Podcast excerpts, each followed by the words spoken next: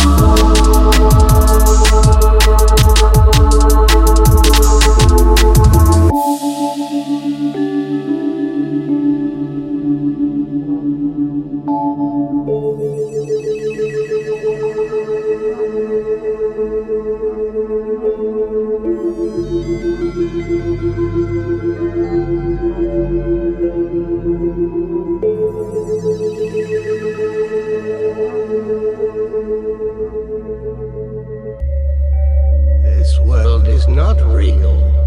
It's a dream. Wake up.